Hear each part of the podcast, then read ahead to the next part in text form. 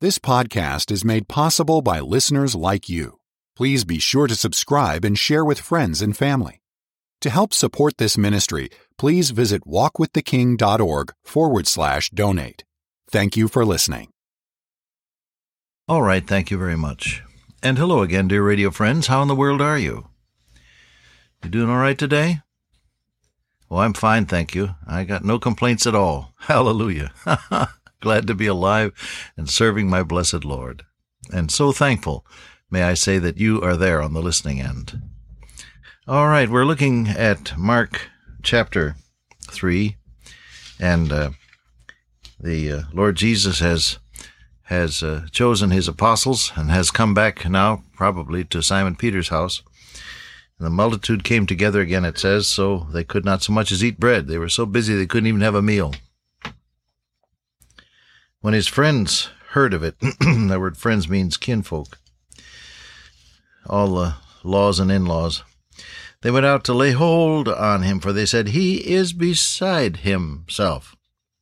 And the scribes and the Pharisees uh, the scribes which came down from Jerusalem said, He hath Beelzebub, that's another name for Satan, and by the prince of the demons he casts out demons. Well, we get into his answer a little later on, but I want to show you a couple of things. Criticism comes from a number of different sources.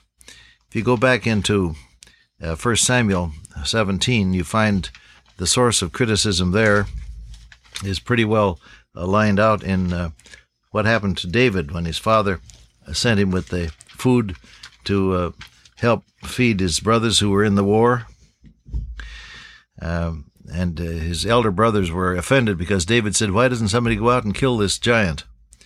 And Eliab, his elder brother, when he heard what David said, he said, Why camest thou down hither? With whom hast thou left those few sheep in the wilderness? Number one, they'll they'll uh, criticize your work those few sheep in the wilderness. They'll criticize your work. Then he says, I know thy pride and the naughtiness of thine heart. They'll criticize your character. And then he says, Thou art come down that thou mightest see the battle. They'll criticize your motives. In uh, 1 Samuel 17, verse uh, 28, you have that threefold criticism. People will criticize your work, or your character, or your motives, or all of the above. Now, over in uh, Mark 3, you have something quite similar, although just a little different. Uh, our Lord Jesus was criticized because he healed this man with the withered hand, healed him on the Sabbath day. He went against religious routine. People were more interested in keeping their routines than they were in helping anybody. And of course, this uh, this human nature factor continues to this very day, as you know. I had a young man call on me one time a few years ago while I was still at the college, serving as president. He came into the office, and he was literally in tears. Tears just just coming out of his eyes. He couldn't stop crying. I said, "What's the matter?" He said, "I got fired yesterday." Why? I said, "You just began there." Yeah, he said, "I know, but they fired me." Young pastor, here's what had happened. And he didn't realize that when you come into a church, you have to make changes slowly. Bless his heart. You know, you give yourself three years to make any drastic changes in any church when you come in, Pastor. Don't come in swinging because you'll go out, they'll swing you out. They'll say, Brother, we were here when you came and we're going to be here after you're gone. so he made that mistake. He tried to change things a little too fast. And one of the things he changed, it seems, is that he put, instead of the doxology at the beginning of the service, uh, where it ordinarily is in many churches, he changed it to uh, come right after the offering, and he had the offering at the end of the service. Well, now, there's nothing sinful about that, except that it broke up a routine that had been in uh, practice for who knows how many years, and the dear people were absolutely upset. And they fired him summarily. Well, of course, he got over his grief, and uh, we helped a little bit and found him another place to minister, and he's doing very well now after the years have gone by. Yes, uh, Pastor, let me remind you don't try to make strategic changes in anything until you have gained the love and confidence of your people. That takes a while. You specialize in preaching the Word of God, expository preaching, three calls a day, go some uh, to tell somebody about the Lord Jesus three times a day, thousand calls a year, Don't let your frustrations get into your sermons and love the people. Oh, Dr. Maxwell, uh, who was one of my profs at Eastern Baptist Seminary many years ago, he was, uh, I guess, in uh, approaching his 80s then and still very vigorous and got up at 5 o'clock every morning to work in his garden and all that sort of a thing. Remarkable man. He used to say to us as he looked at us, Now, brethren, he says, remember, love the people and wait for the undertaker. well, I, I, I would shorten that sentence and just say, love the people. Love your people, and they'll respond to you with love, and they'll acknowledge your leadership as you go on. Well, that was a detour, but I threw it in free, no charge. So, one source of criticism here, quite evidently, was that the Lord Jesus dared to go counter to religious rules and routines, and it upset them no end. So much so that the Pharisees went out and got together with their traditional enemies, the Herodians. They wouldn't be seen with a Herodian otherwise, but now they got together with them, uh, plotting to kill this man, how they might destroy him. That word destroy means kill. Religious people can have murder in their hearts. Did you know that? Oh, yes. So they were plotting uh, with their traditional enemies. They got together on the basis of their hatred for somebody else.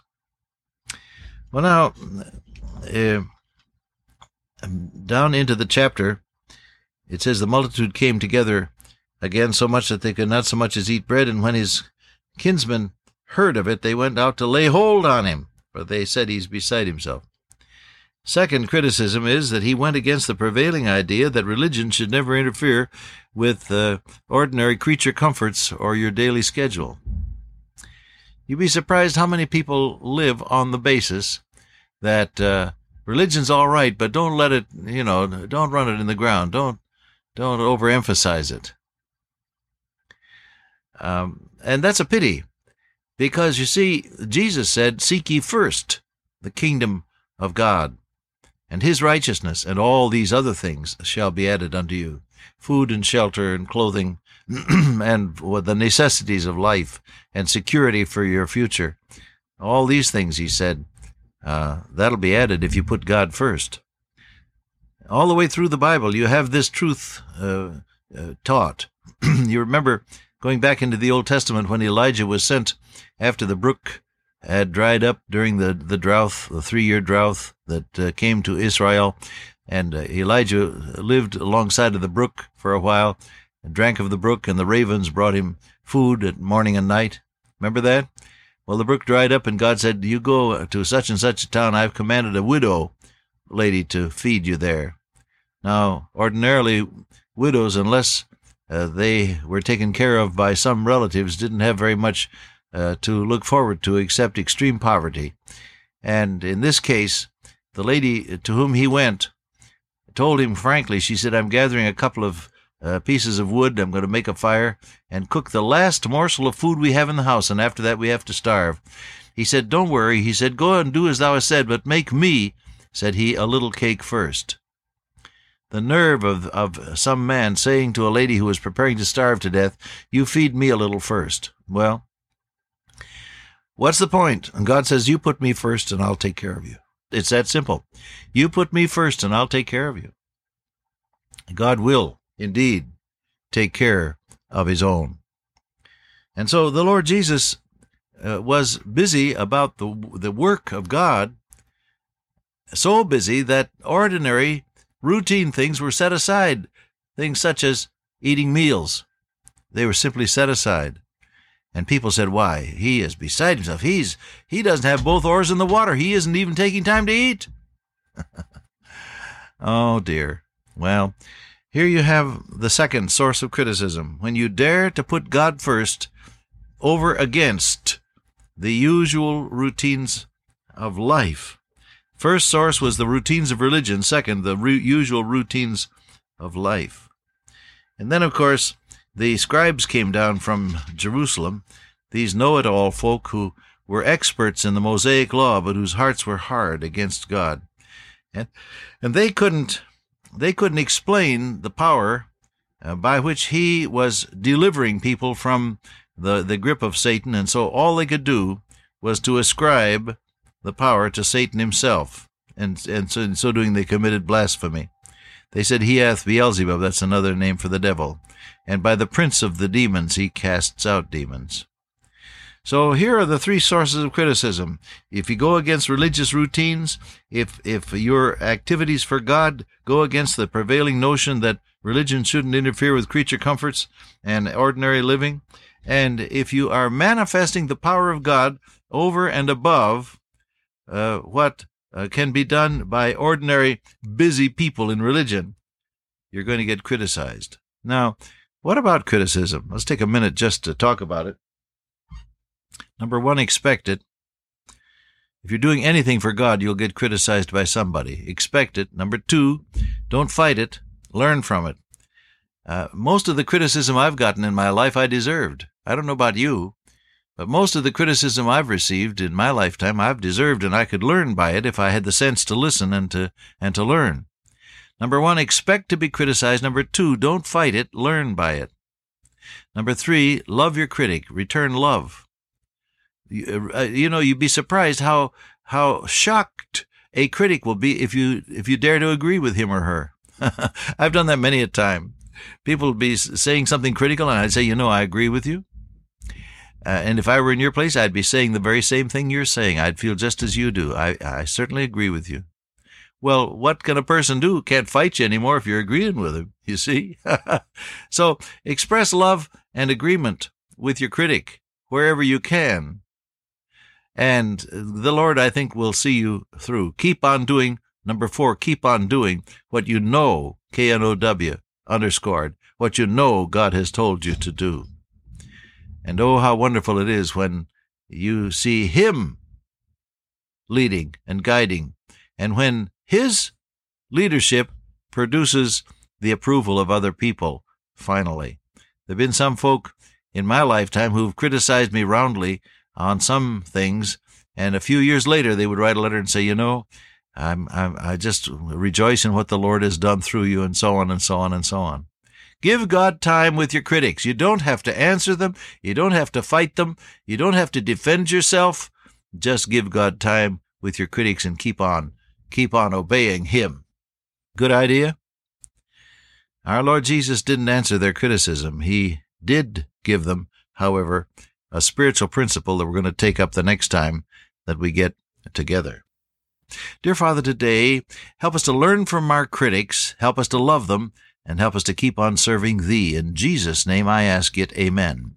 Till I meet you once again by way of radio, walk with the King today and be a blessing.